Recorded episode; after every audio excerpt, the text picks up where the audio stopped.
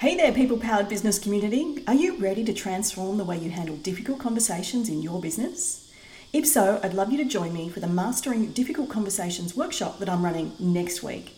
In just three interactive online sessions on the eighteenth, twentieth and twenty-second of March, you'll discover your unique leadership style, you'll master the art of impactful communication by learning the translation code, and you will build your personalised difficult conversations framework.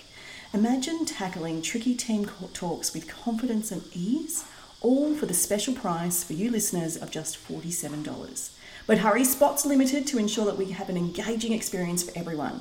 It's time to go from overwhelmed to empowered and lead your business with confidence. Just head over to peoplepoweredbusiness.com.au forward slash workshop to secure your seat now.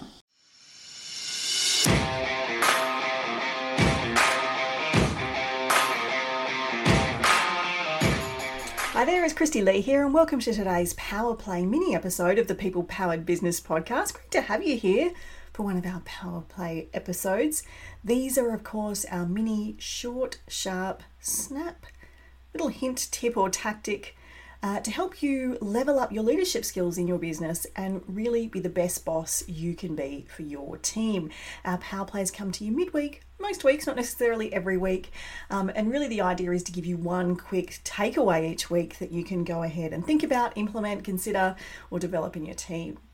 So welcome to today's Power Play. And today I wanted to chat about how much of your plan you should share with your team.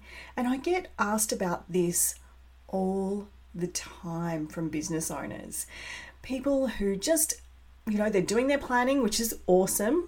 This is the prime time of year for business planning, and they're just not sure how much to share with their team, how to communicate it with their team, whether they should be telling their team everything. And it's it's a really valid question, and it's a question I've certainly grappled with in my business journey, and I've seen some things go right and wrong for businesses I've worked with back when I was an employee many, many years ago, um, and the clients that I work with as well. So what I tend to see happen is that some business owners like to share everything with their team. They want to give them all the information, and it can go a little bit wrong when you do that, because I see disappointment in those business owners when the team just don't seem to care as much as they'd like them to, or the teams start to question things. Uh, that can get a bit tricky uh, when you give the team so much information that they start going, oh, that's interesting. So maybe I can get a pay rise now. I've actually seen pay rises, ha- pay rise requests happen out of sharing a lot of our plans with our teams. On the flip side though, I see other business owners really wanting to protect their business and protect all of their hard work and investment that they've put into their business and their intellectual property, of course. And so they tend to share very little of their planning with their team. And then the frustration that happens there is they wonder why their team aren't actually working towards achieving the goals they want to.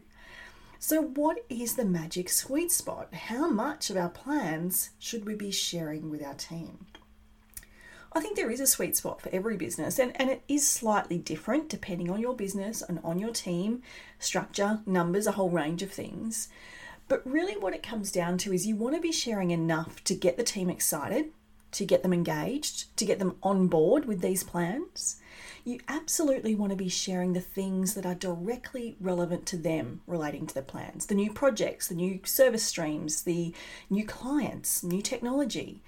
If you're introducing those kind of things, or you've got plans or goals or objectives that are directly relevant to the team, yes, you want to be sharing those kind of plans with them.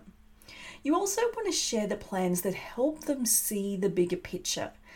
It may not be directly relevant to their role, but if it helps them to understand how they're contributing to the overall goal or the bigger picture of what you're trying to achieve, it can be really beneficial to share those kinds of plans with the team, because they're going to be much more engaged in seeing opportunities, creating innovations, and helping you get there.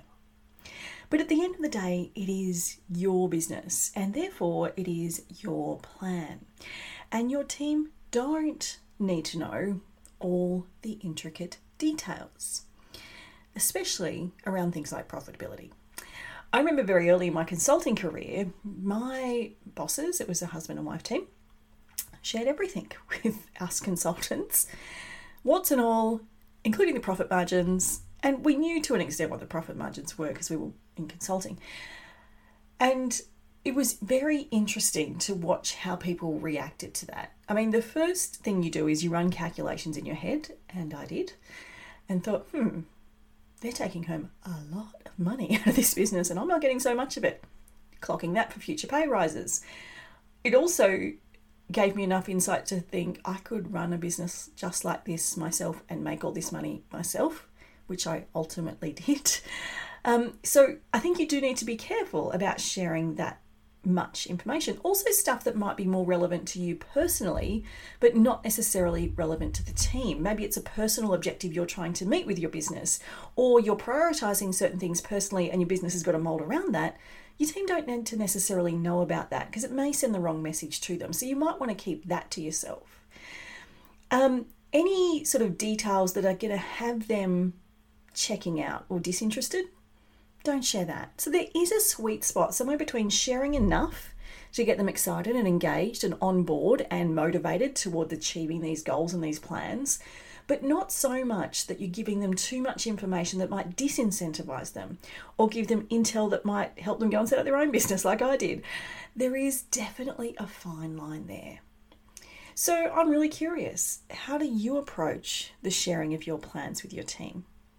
I am a big, big advocate for sharing the important stuff, the stuff that matters to the team and the stuff that's going to help them do their job better and be engaged with the vision of the business. And I would run team planning days on a regular basis to facilitate that kind of discussion. But what about you? How do you approach it? I'm curious. If you want to let me know about your planning, just head over to our Facebook group, H R Support for Australian Businesses. I would love for you to share your experiences, what's worked for you and what hasn't. So that is a wrap for today's Power Play episode. Planning, how much do we share with our teams? Hopefully it seeded some food for thought for you and you can get ahead with sharing the important stuff with your team. Thanks for joining me for this quick Power Play. I'll be back again with a new Power Play episode really soon.